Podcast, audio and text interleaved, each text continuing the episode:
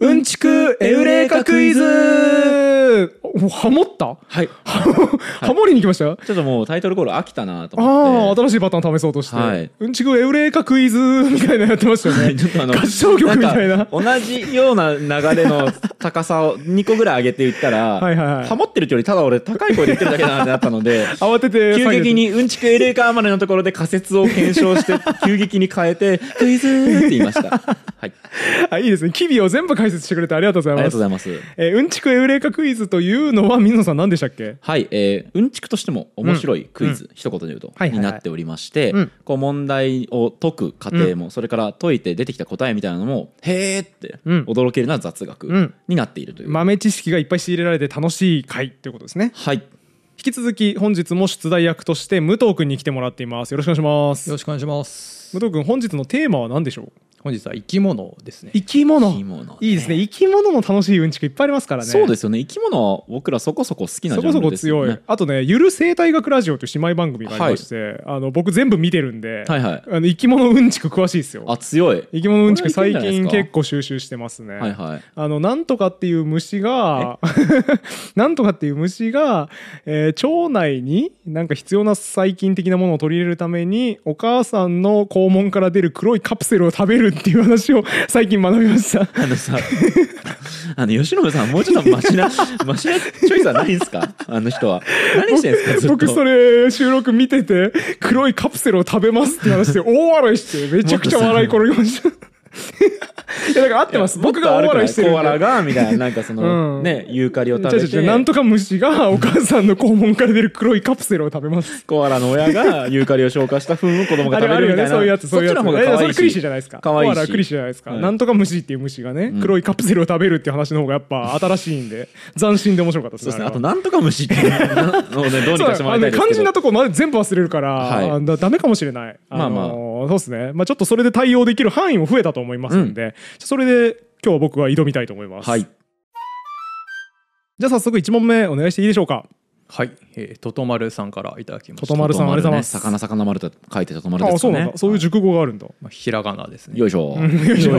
よいしょ。まあトドは魚を指しますからねうん、あ、そうなんだカ。マトトブルのトトとかもねあ、かまととブブルンのトトって魚なんだ。カマボコを魚だと思うということへですーがカマはカマボコあトいいトっはすね魚ですね早速うんちくペースがいいですね。はいじゃあ一問目お願いします。はじめまして。いつもゆる言語学ラジオを楽しく拝聴しております。うんお便 りだ。お便りの喋り方だった。問。題っていう感じじゃないですねおお二人の専門ではなさそうな生物学、その中でも酪農についての分野で質問題を出させていたあだきまあす。やばそう弱そう。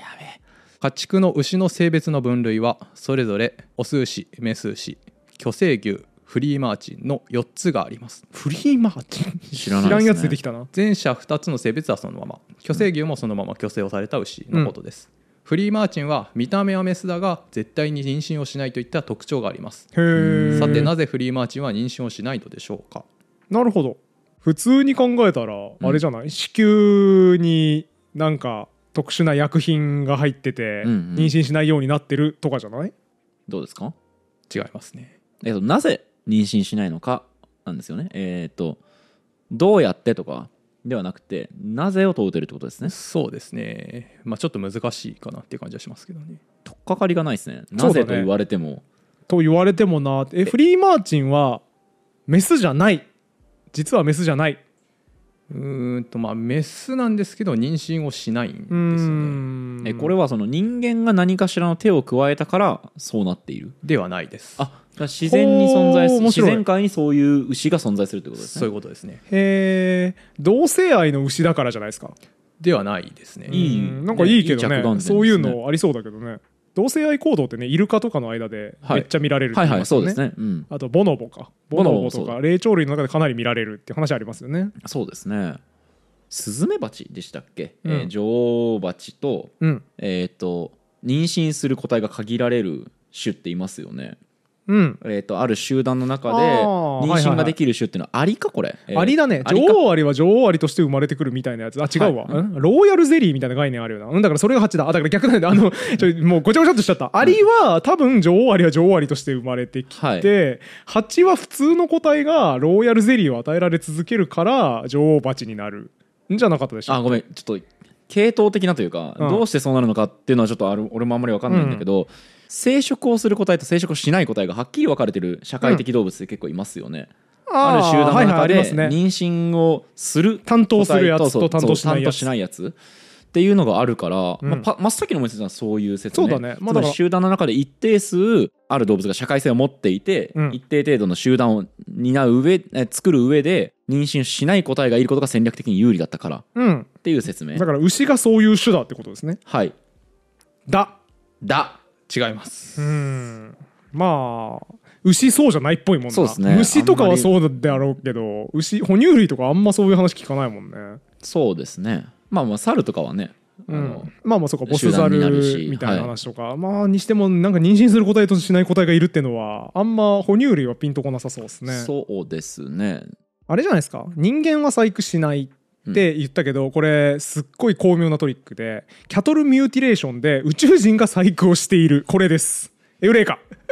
違いますうんいい線いってたと思うんだけどな、 はいあの宇宙人がそうそうそうめちゃめちゃ牛の血を抜くん抜いているんじゃないかっていう説なんだけど実際には植物かんでしたっけ真相なんかあるよああったよねなんだっけ、えーとこれが真相みたいなねタタンブルウィードみたいな、うんなんかタンブルビードってそれあれじゃない西部劇でコロコロ転がってくえ草そうじゃないああれあれがえあれなの、えっとキャトルミューティレーションの正体あれ違ったっけマジいうやわーもうわかん ない俺最近ダメ人間なんだよ ねあ何にも思い出せないねのそうでもとにかくなんかその牛の血をめちゃめちゃ抜いてしまう植物かなんかへーがあってへー現代ではキャトルミューティレーションは宇宙人ではなくてそのこうこうこういうような原因だっていうのは知られ、えっと言われてるへえワルファリンの話でエウレカクイズでやったような気がああしたその話したかやもったかもなんかね今ググった限りだとまだ諸説あるっぽいよあそうなんだなんかいろんな説があれじゃあ俺なんでこありますんなねこと、頭の中にあるんだろうおかしいなあだから宇宙人に植え込まれた記憶ですねあ、間違いえー、ないアブダクションされてそうねアブダクションされてね誘拐されてね UFO に UFO にさらわれてねはいじゃないですか情報改ざんされたんだ記憶改ざんだってそうじゃないと説明つかないもんねそんな記憶があるっていうのはねそうじゃないと説明つかないです ね 記憶を植え付けられたとしか思えないですよねおっしゃる通りで すねごめんなさいじゃあ諸説あるということだったので、まだ定説はないようですがごめんなさいちなみにこのホワイってあのね生物学者のニコティンバーゲンの4つの問いああ出たがあると思いますけれどもそのうちのどこに含まれるのかということをまずはっきりさせてい待ただっきてたいなと思俺ってそれがもう曖ま昧なんでティンバーゲンの4つのなぜってやつですよねすそうですねはいなんかそれ聞いたことあるけどウィキペディアで僕面白いタイトルだなと思って読んだ記憶はあるんですが全部忘れましたあでもね僕も全部忘れていますが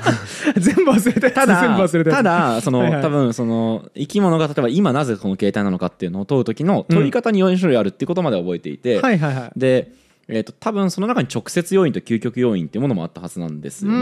堀本さんが直接の出典究極の出典なんていはいはいはうい時のように、うん要はある生物がある形質形質を獲得した、うんうんその直近の理由みたいなのもあれば、うんえー、ともっと大元まで遡って進化的なはいはいはいそうだ側ね面みたいなところに行くこともあるし、はいはいはいまあ多分要は直近で獲得したのであれば多分動物行動学的な観点からうん説明するっていうこまとあ、なだからんだとシ思いンまプすルけにど言うとあれだよねうちの猫名前呼んだらやってくるんだよっていう話って別に単に今これを教えただけで、はい教えたからそうするだけはいだけどじゃあ猫というものが一般に人とこれぐらいの距離を取りますっていう傾向があるのは進化的に説明できる、はい、だからみたいな話ですよ長ね期。的な目線と短期的な目線もあるし、ちょっとそまあ、うだね4つの問いなぜって言ってるんですけど今うん2個ぐらいしか出てきてないんですが まあ他にもいろいろあったまあいろいろ曖昧ですね相変わらず。はいなんですけれどもはいはいえっとどういう回答をすればいいんですか,、確かに今回っていう のはこういうことが起きるので妊娠をしなくなる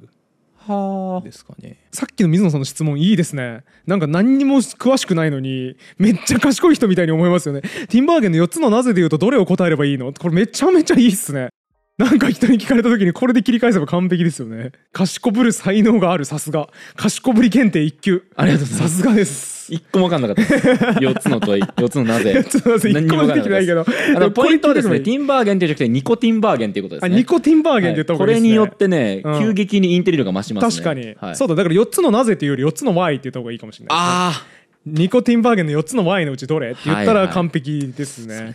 憎たらしいな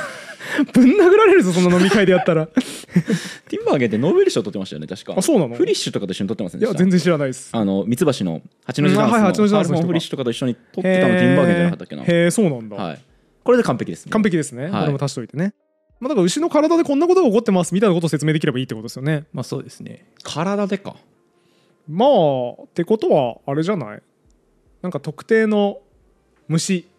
みたいなのがなんかその牛の体にずっといてめっちゃ一定の栄養をこう吸収し続けてまいさるかから血抜ける ぞこれ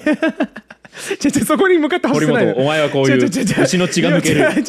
違うそこに向かって走ってってないのよあ俺そうはっいすやだかからなんかさその子供を作るのに必要な成分が当然あるわけじゃないですか、うんうんでわかんないけど受精卵が成長していく上で周りから供給される物質みたいな、はいものをめちゃくちゃ吸っちゃう寄生虫みたいなのがいる寄生虫がいるからエブレーカ違いますなんかそういうことな気がするんだけどな答えるとしたらフリーマーチンは生まれた時からもうそうなっているあじゃあやっぱり進化的な観点というあーかあれですなよるほねどもうスパンが長い話ですよね生なまるれほどそうだねた瞬間からってことはそうだね一定数だからその牛っていう集団をじゃあ100頭の集団を考えた時に一定数そういうやつがもう生まれながらにしているってことですもんねそういうこと妊娠しないになりますメねうーん自然界でもそれは一緒ですか自然界でも一緒へー不思議ですねそ知らなかった全んな然ことあるんだへええ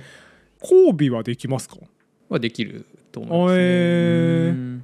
あのジャレド・ダイヤモンドのうんえー人間の性はなぜ奇妙に進化はい面白かったねしたのはい、うんあれとかに出てきたのがひ普通の生物は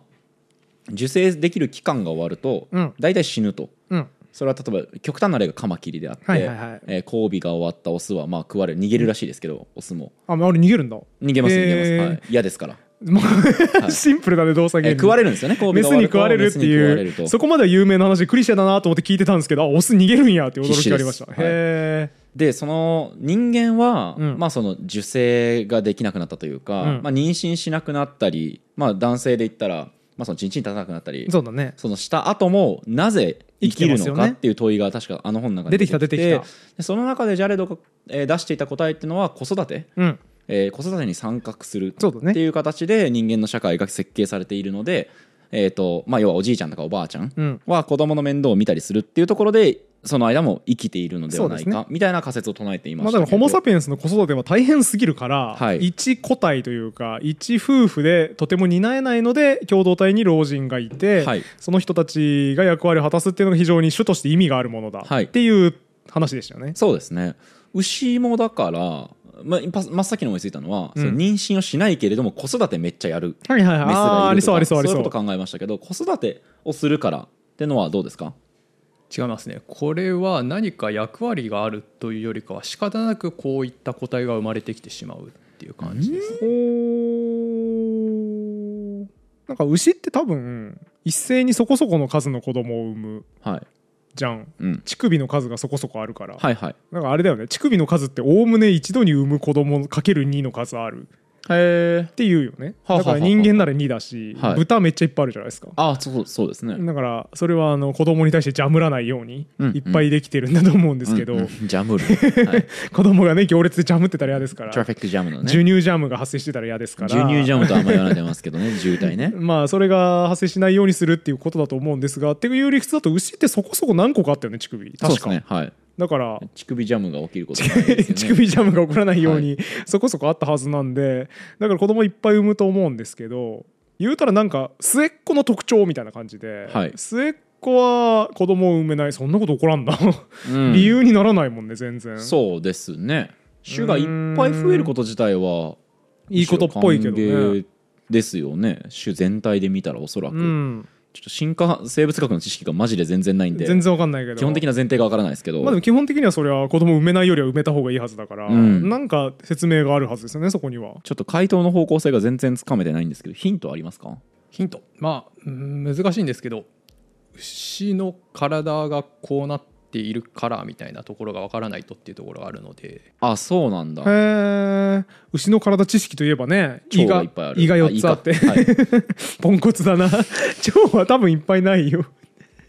まあね胃やっがぱこと一緒腸も多ければ多いほどいいで すからそんなことはないですそう腸は多すぎるとダメなんよ ダメですかホモ・サピエンスって腸に使うエネルギーが減ったから脳を大きく発達させられたっていう話があるのでああはいはいはいだから火を通すことであそう事そう前そうそうに消化をそうそうそうそう体外で消化をしてい買るっということたですね芋とか食わなくて良くなったから脳に使うエネルギーを割く容量が増えたんで賢くなったっていう話なんで今水野さんは腸なんてあってもいいですからね頑張ってもいいですからねっていう発想はホモ・サピエンスからの対価ですだから僕が腸をそれでいっぱい増やしたら多分アホになりますよそうねホモ・アファレンシスとかになります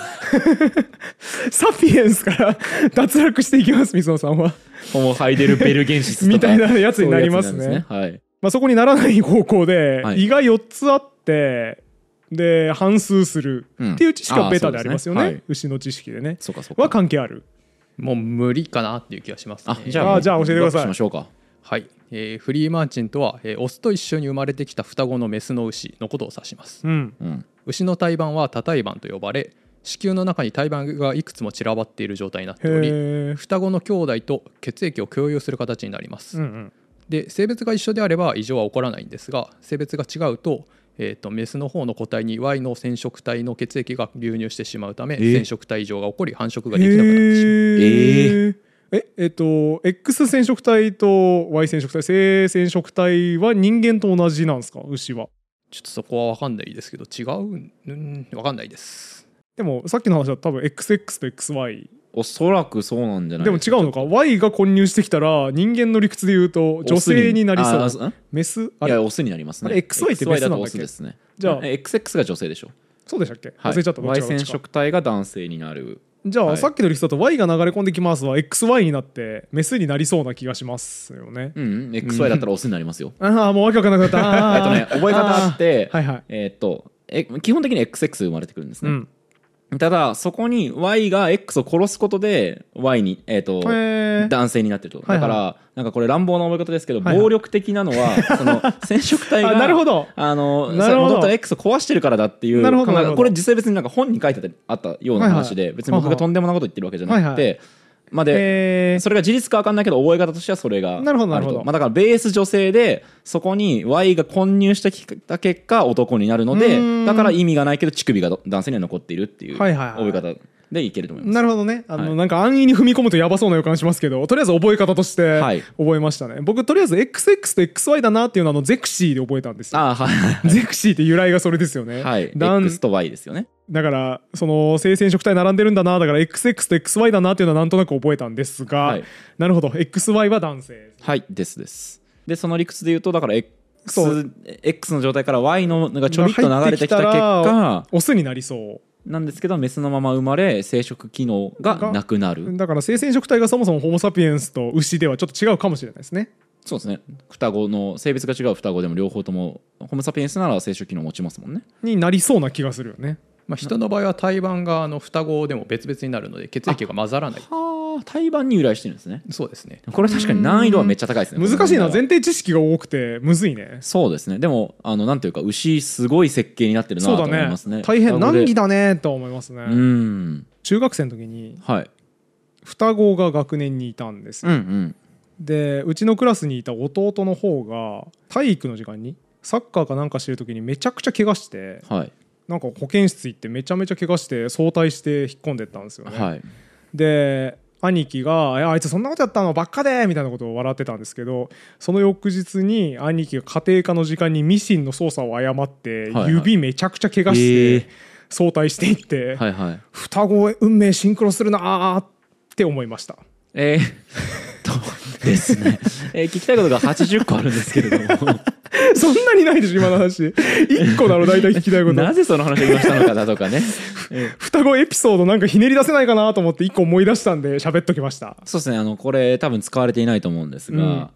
こう先ほどのねシーンの後に、うんこう足すものないなっつって 僕らの方で会議をした後に堀本さんが「あいいのあったわ」って言った後に喋り出したのがこれで 俺もお前バラすなよ裏側のこと をおしまいだなこれはっていうふうには思いましちょっと下りを終わらせようとした努力やんけ、た、はい、でその結果出てきたの が双子のうちのクラスのやつ がサッカーで怪我して引っ込んでた後家庭科で怪我して引っ込んでたっていう話です、さっきの話は牛の胎盤の話してま したあの堀本さんそこだけは思い出してってくださいあのだから牛の多胎盤で双子がつながっているように、うんうんうんふうちの中学にいた双子も運命がつながっていたなあという話ですさっきまではホモ・サピエンスと牛をしっかり区別できてたのであの違いますお後がよろしいようで そうですね座布団は全部没収でお願いし ますじゃあ次の問題お願いしますはい、えーマモさんからの問題です、マモさんマモさんあありりががととうございうございまますすはいえーバナナの人工香料が現在流通している本物のバナナと微妙に違いますそれは一体なぜでしょあのー牛の糞の香料あったよねバニリンあーはいはがい作れるやバニつリンだねからバニラだあれうん、バニラっぽい香りがするバニラっぽい香りがするやつを牛の糞から作ったっつってイグ・ノーベル賞を取ったやつありましたよねあれイグノーベル賞取ってるんですかイグノーベル賞取ったよ確かへえなんか面白いから牛の糞からバニラっぽい香料を作りましたっていうのがセンセーショナルだからイグノーベル賞取ってたんじゃないかな多分ああそうですかはいはいみたいなノリでなんかから作り出してるんでしょうね多分ね牛の糞から作り出している違いま す学ばんねー愚者だからこそ歴史に学ばんね君は愚者だから はい 経験からしか学ばないですね僕は、はいえっとごめん何何と何がちょっと違うんだっけえっと人工香料うんの匂いと今流通している本物のバナナの匂いが微妙に違う、ちょっと違う、うんうんうんまあでもそれはあれじゃないですかバナナの匂いを完全再現しちゃうとバナナっぽくなくなるから、うんうんバナナに似せましたよバナナの匂いだってみんなに思わせるためにはなんかバナナのよりバナナらしいみたいな、はい何かの要素を強めたみたいなことをしないといけないうんだから変に強化された匂いになっているエウレカ違いますそういうことだと思うんだねけどな、メロンとかなんてね、うん実際メロンってこんな甘くねえよなっていうぐらい、例えばメロン味のそうだねキャンディーとかって甘いというかねそうだねまあ、実際にはそういうことされてるかもしれないですけど、うん匂いが違う理由はそうではないとほこーの問題ではなってますねこれはそのニコティンバーゲンの4つのなぜにおけるどれを答えればいいんですかどれでもないです。 バナナの香料が違う匂いの理由は、ティンバーゲンの問いじゃないんで、それじゃないです。 あそう間違えた。あの、それ万能じゃないんですよ。ニコティンバーゲンはノーベル賞も取ってましたよね確かね、はい、あの、そのやつ、さっき種明かししちゃったんで、もう使えないんですよ、はいあ今ーこ。これ、あの、別の場所で使わないとダメですね、その質問今は。度友達と会う時とそかうにでやすればいいわね。け飲み会で使ってください、ぜ ひ。 あと今の言い方はあれですね権威に訴える論証ですねああ、そうですね。奇弁奇弁の一つのパターンですよね。権威に訴える論証をね。僕がやったことがうん、あのティンバーゲンはノーベル賞を取ってるからいいだろうっていう権威を使って自分の主張が正しいと認めさせようとする奇弁の典型的な一種ですね。えー誠に申し訳申しござ訳いまごせざいんませんでした。これは製法を問われているということですか、製法ではないですねえーどういうニーズとかがあって、うんどういう要因で、えー少し違う香りなのかを問われているということですかねニーズでもないですね我々はなんとかバナナに似せようとしたのにバナナに似なくなってしまう。だから工業生産の限界みたいな話をしている。違いますねやばい何問われてるのかがもう、うんまず見失ってますねさっきうとん同様に、もう一回問題を読みますね、はい、うんえーバナナの人工香料が現在流通している本物のバナナと微妙に違うああ現在流通しているって明記しているっていうことは昔バナナはそういう匂いだったエウレーカ。そうそうあれうーんあ困れってますよあれ まあ正解でいいですかね終わよりしはい正解ですえよし早くねなんかよしだから昔のバナナとね匂い一緒にするように香料を作ったんだけど品種改良が進んだ結果現代のバナナは違う匂い味になったよってことですよねちょっと違いますあれーあれーあれーよし答え出したーっていうテンションで言ったのにちょっと違うちょっと違うんちょっと違いますね品種改良ではないですねはあただもうは格としてはそうなんです品種が違うんですあほうはあはあ解説聞きましょうか解説聞きましょはい、えー人工香料が発明された時のバナナの品種と現在広く流通しているバナナの品種が異なるためううん人工なるほど香料が発明された時代のバナナの品種はグロスミミッチェル種が主流でしうた、んうんえパナマ病の、えー影響でほぼ全滅しておりうんなるほど現在流通しているバナナの品種はキャベンディッシュであるからですへーえ現代流通してるバナナのキャ品種キャベンディッシュっていうの科学者科ですよねち ょ科学者ですよキャベンディッシュえーとキャベンディキッシュャベンディッシュはね何しした人かというとめちゃくちゃ人嫌いで家に女性専用の階段を作らせたことでおなじみです ね違う違う女性違う違う女が登るのはこっちだ俺が登る階段を使うんじゃねえって言ったことでおなじみでキすャベンねディッシュの思い出すべきとかそこじゃないです絶対メインの功績それですよねでえキーコブラーへのメインの功績はおしっこ我慢しすぎて死んだこと ですねちょっと今キャベンディッシュの業績めっちゃ急いで思い出してんだからキャベンディッシュ何した人なんだっけえっとねちなみに品種の名前がドワーフキャベンディッシュとグランドナインっていうのを掛け合わせてキャベンディッシュっていうのが出てきてるんでもしかしたらドワーフキャベンディッシュがキャベンディッシュなのかもしれないですねああ科学者のキャベンディッシュと関係あるかもしれないってこうとーねん科学やってたからキャベンディッシュの業績をご存知なんですよねもちろんうんまあだから人嫌い人嫌いだったん で人業を績じゃなく人を遠ざけるケミカルな物質とか作ってたんじゃないですか多分あ匂いが 匂いがすごいそうすっごい臭かったんじゃないですかキャベンディッシュの家スカトールみたい なみたいなそうそうそうちみた臭いいな物匂いす質るやつをね作ってたんじゃないでいすやかねおそらく違うと思いますけうどねわ気持ち悪いキャベンディッシュなんだっけないや僕俺も最近なんかね科学誌の本読でんでキャベンディッシュの話結構重要なポジションとして出てきたはずだぜ金属と強酸の反応によって水素が発生することを見見出したまあだからあれだね塩酸に鉄ぶち込むと水素が出てきますよみたいなことを発見した人だめちゃくちゃ偉大ですねこれいや全然ピンとこないなえだから酸っていうものの特徴を初めて発見した人だよ酸が金属を溶かすってどういうことだろうっていうのを化学反応をちゃんと初めて理解した人正正しく理解というか、まあ、た正しい理解のために必要な実験をやった人ですねうーんあとはね水が化合物であることを示した水素と酸素に火花を通すと水が出来上がるっていうのを示して水素と酸素によって水できてんだなっていうことを示したらしいですうーん人嫌いだったからさうんあのけ研究結果をあんまり発表してなかったらしくて、はい生前に発表されていない大量の実験記録が見つかっていてほうほう後に発見される気体の蒸気圧や熱膨張に関するものとかオウムの法則やクーロンの法則など電気に関する基本法則なども大量に発見していたんだけどそのまま死んで発表しなかった電気と水素はらしいっすよ質的に結構違う話ですじゃまなあいでも当時の科学はねかなりサイエンスとして同じ分野でというか細分化されてなかったから別に実験してても何もおかしくないですようーん当時のサイエンスはもうごちゃ混ぜよ生物も科学も物理も地学もなるほどねみんな全部やってますよ。うーんいやすげえ人なんだなってのは分かったんですけど、ん、あとあれな何んですね覚えたか分か科んない学うんそうそれも思い出せないし、うん科学やった人でもキャベンディッシュはこういうことした人ですとかってのは習ったりしてないんですねあんまりうーん比較的マイナーですよねだからキャベンディッシュはだからアボガドロとかそうそうそうそうそオウムとかうだからアボガドロとかさ名前残ってんじゃんアボガドロ定数に名そうですね前残してるから、まあモル定義したの多分アボガドロだなとか、は推測できるよねオウムの法則も、ああ電圧は電流と抵抗を掛け合わせたやつなんだなって、はいあの式を発見した人あじゃあ比較的キャベンディッシュはそんな有名じゃないキしャベンディッシュはだから覚えられないよね名前ついてる命名がものがないからああなるほどねじゃないですかねあとはだから単体で覚えられるのはラボアジエとかさ、うんうんプリストリーとか酸素発見しましたみたいな人たちとかって華々しいから覚えられるけどキャベンディッシュはそれに比べると地味だね水素はダメなん酸素に比べると地味だーねん覚えてなかったっす人嫌いであることだけ覚えてました家に女性専用の階段を作らせたことだけことだけ覚えてました聞きました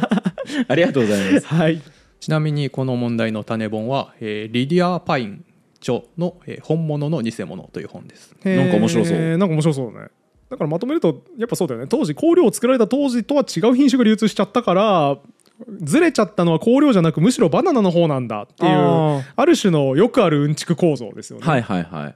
人工香料のバナナはオリジナルのバナナというかよりこう昔のバナナそうだのね香りが残ってるそうだねってことですよねそうですね、うんバナナの桜と一緒で継ぎ木でしか増やせない種がないので、はいあはーいなんでそうなんだ病気に弱いっていうところもあるんでしょうね。へーそっか俺あんまりでも人工香料のバナナの香り嗅いだ後に普通にバナナ食って味違うなって思ったこと感じたこと全くなかったそでうすだねねまあ味っていうか香りだけど、ね、あそうですね香りはい違うなってあんまり思わなかったっす僕もあんま思わなかった、まあ、だから我々程度の鼻と舌だとごまかされるんじゃないですかねそうかもしんないですねより甘いのかより甘くないのかとかその辺もちょっと気になりますけどねそうっすね気になりますねあとさバナナって病気で全滅してたんだっていう驚きがあって病気で全滅するものといえばはい僕コーヒーのイメージなんですよへえ知らんコーヒーサビ病気に弱いん病コーヒーサビ病って聞いたことない聞いたことないあです聞いたことないのかあじゃあ俺常識ずれてるかもしれ んコーヒーまあ僕が飲まないからかもしれまなあまいあですけそどうね水野さんが弱いっていうのはあるかもしれないですけど、コーヒーサビ病ってのがあって、まあ、なんかコーヒーの葉っぱにサビみたいなのができるんですようん縞模様みたいなやつはいでその結果めちゃくちゃ全滅するんですよはいだからコーヒーの歴史みたいな本読んでると大体コーヒーサビ用で全滅しましたってなってへ悲しい気持ちに大体なるんですよね。うんうんうんもう俺それよりもめちゃくちゃ全滅するっていうのが、ん全滅って基本的にしそういう就職かからないはずなのにかかってて珍しいなっていうので変な活用気がが散っちゃっ変なて 変な言葉遣いが気になっちゃうしいやまあでもね堀本さんが発話したのであれば、んそれはまあ基本的には分析対象に含まれると思う ので、いいと思うんですけどそうですねあのあ喋りにくくなった 続きの話喋りにくくなったあまだ続くんですね邪魔するはもちろんまだはい続きますよ、あはいはいはい水野さんこれこのコーヒーサビ病で全滅したって話全然人事だと思って聞いてませんうんうん関係ないんじゃないですか現代に至るまで我々が絶対に名前知っているとある人はコーヒーサビ病をきっかけに大躍進しました毎日のように目にしてますよ毎日、毎日のように目にしてますえー岸田文雄違います第101代日本違う内閣総理岸大田臣文雄の当選のきっかけコーヒーサビ病だったみ実たいはなそういうことですか実はちょっとだとしたら面白すぎるんでそれはもううんちくよりかクイズですごめんなさい毎日のように聞くと言われるとつい違いま首す相か頭ながっていう硬すぎるコンビニ行った時に毎日見ますねえー鈴木敏文セブンイレブン違います。頭がに硬い新って。浪さんの方ですか違ローさんのう方っですてか違うって毎日のように見ないしなと 社長だの創業者だの見ないから名前そっかそっかコーヒーの代わりになるものといえば紅茶うんということでリプトン伯爵へえリプトン伯爵ってまあキング・オブ紅茶みたいな人ですけど、はい彼がそうなった一つの大きな理由はスリランカでコーヒーサビ病が発生した農園を見て、うん悲惨だなーってなって、はいはいじゃあもうこんだけ病気蔓延したらコーヒー農園として復活するの無理だから別のもの作ろうということで買い上げて紅茶を作り始めましたはあだからコーヒーが作れなくなった場所で紅茶を作ったとそういうことそしてスリランカで一大コーヒー農園だったところが丸ごと一大紅茶になったおかげで現代でもスリランカは一大紅茶の産地ですよねウーバーってスいやセイロンティーだね正論かセイ論ロンティーってセイロンってスリランカってことかはいはいはいそうかそうかそうかだからスリランカは今でもコーヒーサビ病から立ち上がってリプトン伯爵のおかげで一大産地ですねでたまたま歴史の偶然とも言えるわけだそうですねへえだからリプトンってもともとなんか紅茶関連の会社やってたかなんかなんだけどそこからめちゃくちゃ大規模な農園スリランカに作るぞってなった理由はコーヒーサビ病へえですね、面白いですねこれはねあの押さえておくとコンビニではしゃげるうんちくなのでそうですねぜリひプト覚ンえておい見てるくたださびいにそう言えますもんねコーヒーサビ病からスリランカ立ち直らせたんだぜリプトン伯爵って言えますからねいいですねコーヒーの代用って言われた時にタンポポかっ てなってタンポポコーヒー ねタンポポの根っこのとこ使ってコーヒー入れるあのあんまり美味しくないやつ色だけコーヒーそっくりになることと同じ言わなくてよかかったったそれじゃないっす武藤君次の問題お願いしますはい、えー、オキアミさんからいただきましたオキアミさんちっちゃい指ねね釣りエサーにすることでおなじみのやつね、クジラの死体が深海底に沈むと、えーそれを餌としてさまざまな生物が集まり鯨骨生物群衆と呼ばれることある特異的な生物系を形成しますクジラ1頭死ぬだけでコロニーできるんですよねそこにってへえ面いう白い話聞いたことあるわその中にゲイコツナメクジュオという非常に原始的な脊椎動物がいるのですがこの動物はこのクジラの死体の周りにしか生息せず他の場所では全く見ることができませんうんこの生物は生態学的にも興味深いのですが進化生物学的にも興味深いとされていますそれはなぜでしょうおーこれね面白いねティンバーゲンチャンスですよこれはもう ティンバーゲン武藤君それニコティンバーゲンの4つのワインにおけるどれイエーイやりたかったんだこれティンバーゲンチャンスこれやりたかったんだ、はいティンバーゲンチャンスって何あと腹立つわ俺自分で口出して自分に腹立ったわ今やんない方がいいっすわこれ これでもあんまりこういうクイズとかじゃなくて、うん日常とかうんでかますと楽しいでそうだすねね,、そうだ例えねば、今日さ、んコンビニ行ったんだけどさ、んちょっとさなんか面白い新製品あったから、いはいそれ買っちゃったんだよね、ほえなんでえそれはそのニコティンバーゲンにおける4つのホワインの中のどれ 使い方間違えてます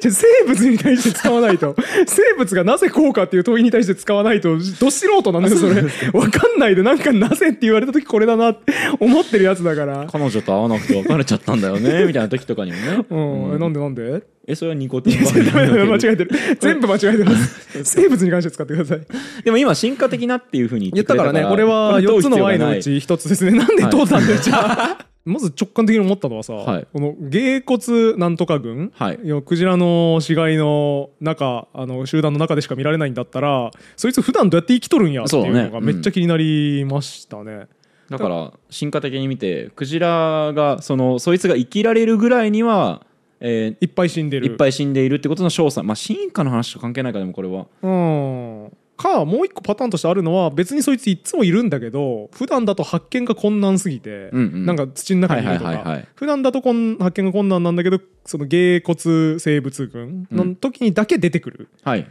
ので発見できるみたいなパターンかなと思って、うんうん、だから類型あれとかですよねボツリヌス菌ほうほうほボツリヌス菌ってあの空気なくても生きられる酸素なくても生きられるよねういや全然ちょあっれとわかんないですそうねそうですあのあれでしょ蜂蜜子供に食わせちゃいけないのってボツリヌス菌が生き残ってるからああそれは聞いたことありますねみたいな話ありますけど、だからボツリヌス菌って空気なくても生きられるから空気めっちゃない状態に置いたものとかの中で菌見るとボツリヌスだけ目立つみたいな、はいみたいな話あります、はいはいはいはいなんかそういう類型だと思いますはいよろしくお願いし ます。あとよろしくお願いします。バナナ当てたからって言 ってもうあとよろしくお願いし ます。あとあんま多分役に立たなさそうな知識ありがとうございますいや似た話でめっちゃ面白い話があって、はいはいはいあのだから今僕は自分から出したうんちくにくっつけて面白い話をプルスウルトラします よ。なるほあのマッチポンプですさよあ。個人プレイが始まりましたうんちくマッチポンプですけ行どきましょ宇宙系のはい機関の中でだけ発見された細菌がいうます。へえ面白ウイルスかウイルスがいます、ねはいでそれは宇宙飛行士が出発前とかなんかわかんないけどいろんな時に入る無菌室、うん完全に周囲と遮断された何もいない空間でだけ発見されるウイルスなんですよえ無菌室にだけいるんですそうなんかだから極限環境みたいなところでだけなぜか発見されるウイルス何それがいてだからおそらくですけどなんかその殺菌するなんかとかに異常に強かったりとか特別な環境でだけ目立っていて、うん普段の空気中にも多分いるんだけど検出されないんじゃないかなみたいな話が交わされたりしてるらしいです。なるほど面白いですねこれ面白いいですよね、はいなんていう名前だっけなちょっとググっていいですかもちろんですタワシのコッカスフェニシスはははていう菌の名前はい菌であウイルスって言ってたんですけどどうやら菌らしいです無菌室のみの菌そう無菌室のみで発見される菌圧倒的な矛盾ですねでねこれウィキペディアのね「発見」っていう章があるんだけど、はいそれの書き出しがめっちゃかっこよくて発見されている場所は地球で2箇所のみであるおおそれはアメリカ航空宇宙局のケネディ宇宙センターうんおよびフランス国立宇宙研究センターのギアナ宇宙センターにあるクリーンルーム内うんだからつまり全然違う国の、はい全く違う宇宙施設の中のクリーンルームでだけそれぞれ独立に発見されてるんですよ何そいつすごくないこれえそれクリーンルームがない時代は存在しなかったやつってことだよねおそらまくあね存在しなかったのかだから発見できなかったっていあう方ーまなあまんあじゃないかなその可能性もあるかおそらくはいはっいていうことでクリーンルームのみで発見されている面白いねらしいですね、この菌はクリーンルームの中でだけ発見されるんだけどさ、はいまあ、おそらく自然界にもいるんじゃないだろうかとで自然界においては生存しても優勢な地位を獲得する立場にないうんだから弱いやつ、はい弱い菌なので普段は見つけられないんだけどクリーンルームという得意な環境でだけ優勢な立場を取れる菌なんじゃなかろうかと言われてるらしいです、へえ雑草とかと同じ生存戦略ってことですかねうー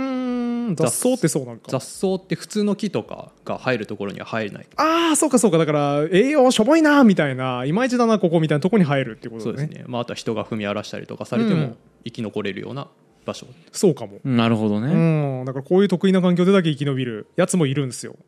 あとこの事実が示すことってもっとすごくて、んクリーンルームっておよそ1歳の地球上の生物はいが全部死ぬように一生懸命頑張って保ってる部屋なんですよ、うんでそこに生物が生き残っているってことは宇宙空間でも生物が生存できる可能性を示唆している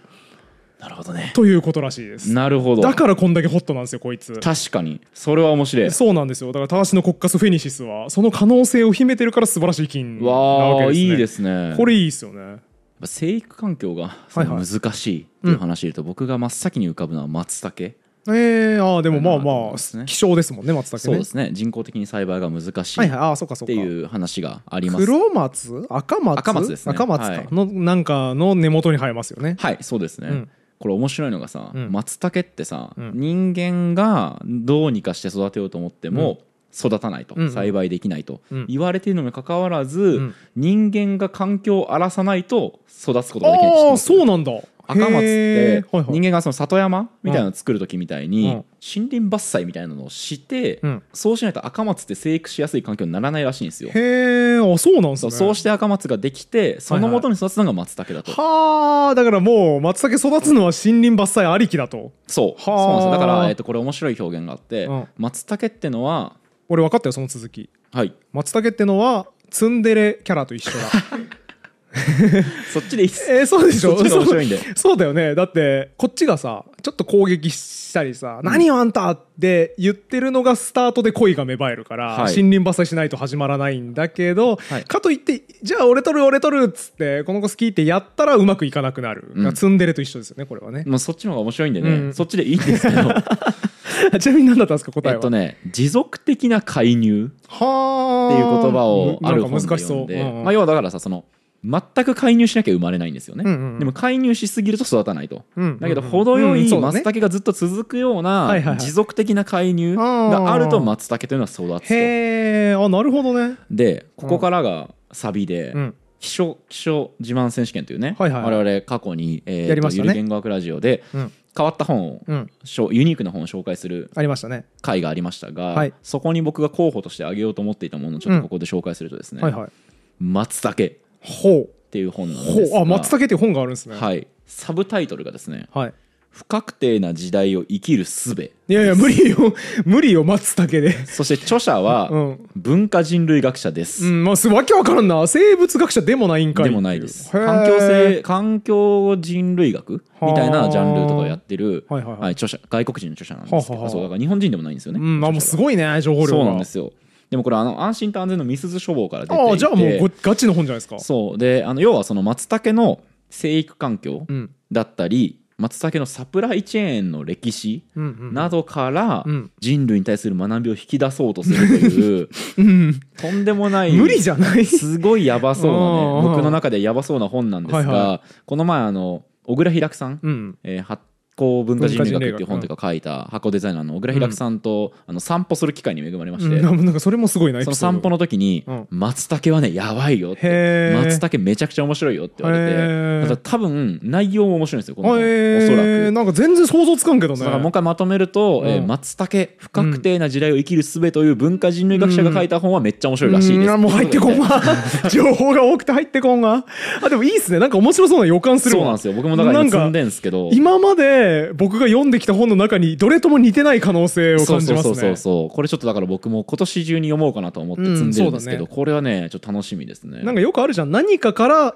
教訓を導き出そうみたいなさ、はそういうフォーマットよくあってそれを狭くしたりするのってよくあるけど、はい松茸はさすがに狭すぎるやろっそてういう松茸えしかもその文化人類学者が書いてるっていうその触れ込みうんそもうだねそれもわやけわばかんないねいしかも翻訳書ですからすごいね、ああ面白い予感するよもうこ訳れがわからないこれはねゾミアチャンスの可能性ありますねああ僕がどうしても面白かったから喋らせるパターンまたゾミアが ゾミねアチャンスあるんじゃないですかゾミアチャンスって言うんですゾかミアチャねンスですあれの ことまたミスズですしまたこれミもスズ だしね一応なんかアマゾンの本の説明のところの最後の一行を読むと進歩という概念に代わって夢を向けるべきは松茸狩りではなかろうかって書いてありますえー、無理だよその主張 は松茸グリじゃないよ松茸狩りらしいので松茸狩りじゃないと思うんですけどまあちょっと読んねで確かめておきそうまですね確かめましょういやなんかゾミアに続いてね他の回の可能性も示されたし面白かったっすねいやでもそ今の回は堀本さんの言ってたあのめちゃめちゃ無菌良室かでっしか育たなたいあそうそうもう名前忘れたけどなんだっけなんとかフェニックスフェみたいニなフェニシスみたいなやつはいもういいし、もうだから話の流れとしてはあれですよねコーヒーサビ病みたいな話してて、はいはいそこからリプトンのうんちくを喋って、うんうんうんでそのなんちゃらフェニシスみたいなやつ、はいはいそして松松茸あ茸もう不確定な時代を生きる術すごいいいっすね。また今後ねこの話とかしたいですねしたいですね、まはあいもう今日も話広がったし結構リスナーの皆さんもね言いたいこといろいろあるんじゃないですかうんね、うんうんので引き続き感想のコメントとか、チャンネル登録高評価とかしていただければ幸いです、はいよろしくお願いします以ありが上今回も終わりにしましょうありがとうございましたとうございましたゆる言語学ラジオの初の書籍が出まちょしったと待って待って待って待ってはいあれあのそういえばうんちくエレカクイズでしたようんだからうんちくよりかクイズから脱線して楽しかったねじゃない今で日あす違いかます答え聞いてないですまだそうだ答っえけ聞いてないしそうですね、はいあのあれだクジラの、うんクジラのコロニーのやつそうそうそうそうそうクジラのコロニーそのれやつ聞かない と松茸の話じゃなかったですね今 日松茸の話じゃないです。松茸でね、不確定な時代生きれますけれど も、はい、その話じゃないです。はい。松茸で不確実な時代は生き残れるけど、はい今日は不確実じゃなくてねちそうゃなんとんです確実な答えを言った方がいいですねはい、松茸から学んでもダメなので。はいはいわかりましたわかりました考えます考えましょうか、もうはいめんどくさくなってきたから答え聞いてもいい気がしてきましたそうですねねまあ僕らの方ではもうね、あのいっぱい考えてシンキングタイム満足したので、うんもう特に答え聞きましょ聞うきか。ましょうあのいっぱい考えたっていうか喋ってただけだけどな、ね関係ない話すをっ喋っごていなたんだかけなんとなく脳が疲れてまあでもます確かにすっごい頭を使ったんで、はい武藤君答えを教えてくださいはいわかりましたえっ、と問題はゲイコツナメクジュウオウという、えー脊椎動物が進化生物学的に興味深いと言われる理由は何だか、そんなんでしたね、うんうんえー回答はえークジラが出現するよりも古い時代からこの種が存在していることが分かったから、おー、え面白い面白面白い面白い。いいっすね。何それ。うん DNA の塩基配列を調べることで禁煙種からいつ頃分化した、うんうんえー種が分かれたかが分かります、はい分子時計と言いますとでこの調査によるとゲイコツナメクジオは約1億年前の中生代に出現したことが分かったのですがクジラは約4000万年前に出現した種でありおークジラの死体の周りでしか生きられないこの種がクジラが出現するまでの6000万年をどうやって過ごしたのかという進化生物学的なミステリーが調査の結果浮き上がりました面白いへねーそれめっはちゃ面白い確じゃんかにすごいわえでもなんかどういクうこジとラによく似た生物みたいなのがいてそいつの死骸に集まれば良さそうな気がしますけどいなかったってことなんですかねまあ、仮説として魚竜などの中生代の大型脊椎動物がクジラの代わりになっていたんじゃないかっていう話があったりするっていうことですね、でもあとは定説がないとさっきのなんとかフェニシスのパターンもありそうですよね実際はいろんなとこで細かい生き物とか食ってなんとか生きてるんだけど、普段は目にできないうんうんでクジラが死んだところだでだけ目にするのであって他の生存方法もありますっていうパターンもありそうですよね、そうっすねこれ面白い問題面ですね白いねしかも答ええ出てないんだまだ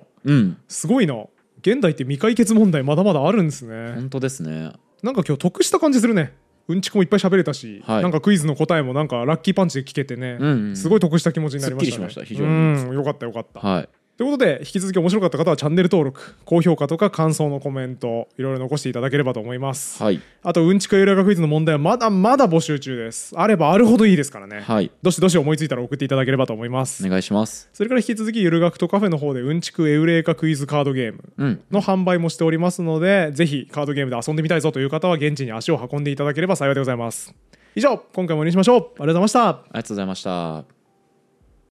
ゆる言語学ラジオの初の書籍が出ましたこの本の中身はえっとおおなぜ今えーっとって言ったんですかあのーじゃダメなんですかいやえいや全然わかんないですけどその答えがわかるのがこの本です面白そうですね概要欄にリンクがあるのでぜひ皆さん見てみてくださいね